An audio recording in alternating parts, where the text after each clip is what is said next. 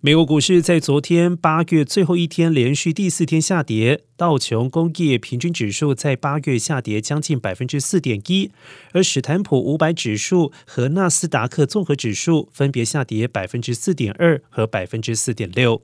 投资人一直在争论经济是处于衰退还是走向衰退，许多人认为经济衰退将使得 FED 有理由放松升息路线。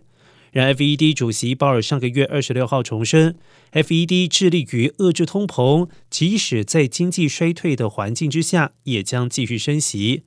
策略师们表示，股市在九月可能面临更多动荡，尤其是在 FED 利率行动笼罩市场的情况之下。